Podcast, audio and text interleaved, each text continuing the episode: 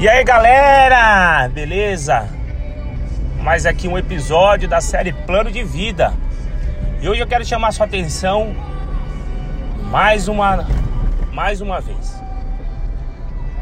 Muitas das vezes ouvimos ou falamos, né, em oração e falamos assim: Senhor, me dá entendimento, me dá sabedoria, resolve meus problemas eu chamo a atenção para você no seguinte: Deus não vai resolver o seu problema. É isso mesmo.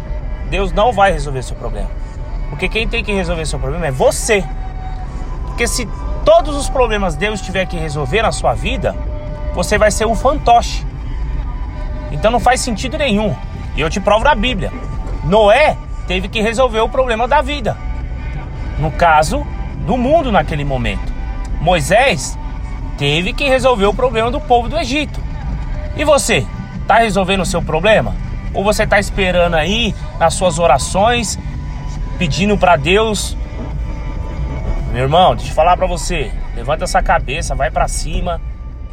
Assim como o filho pródigo, que ele teve a iniciativa de entrar no, pro, no problema, ele também teve que se conscientizar e voltar e resolver o seu problema.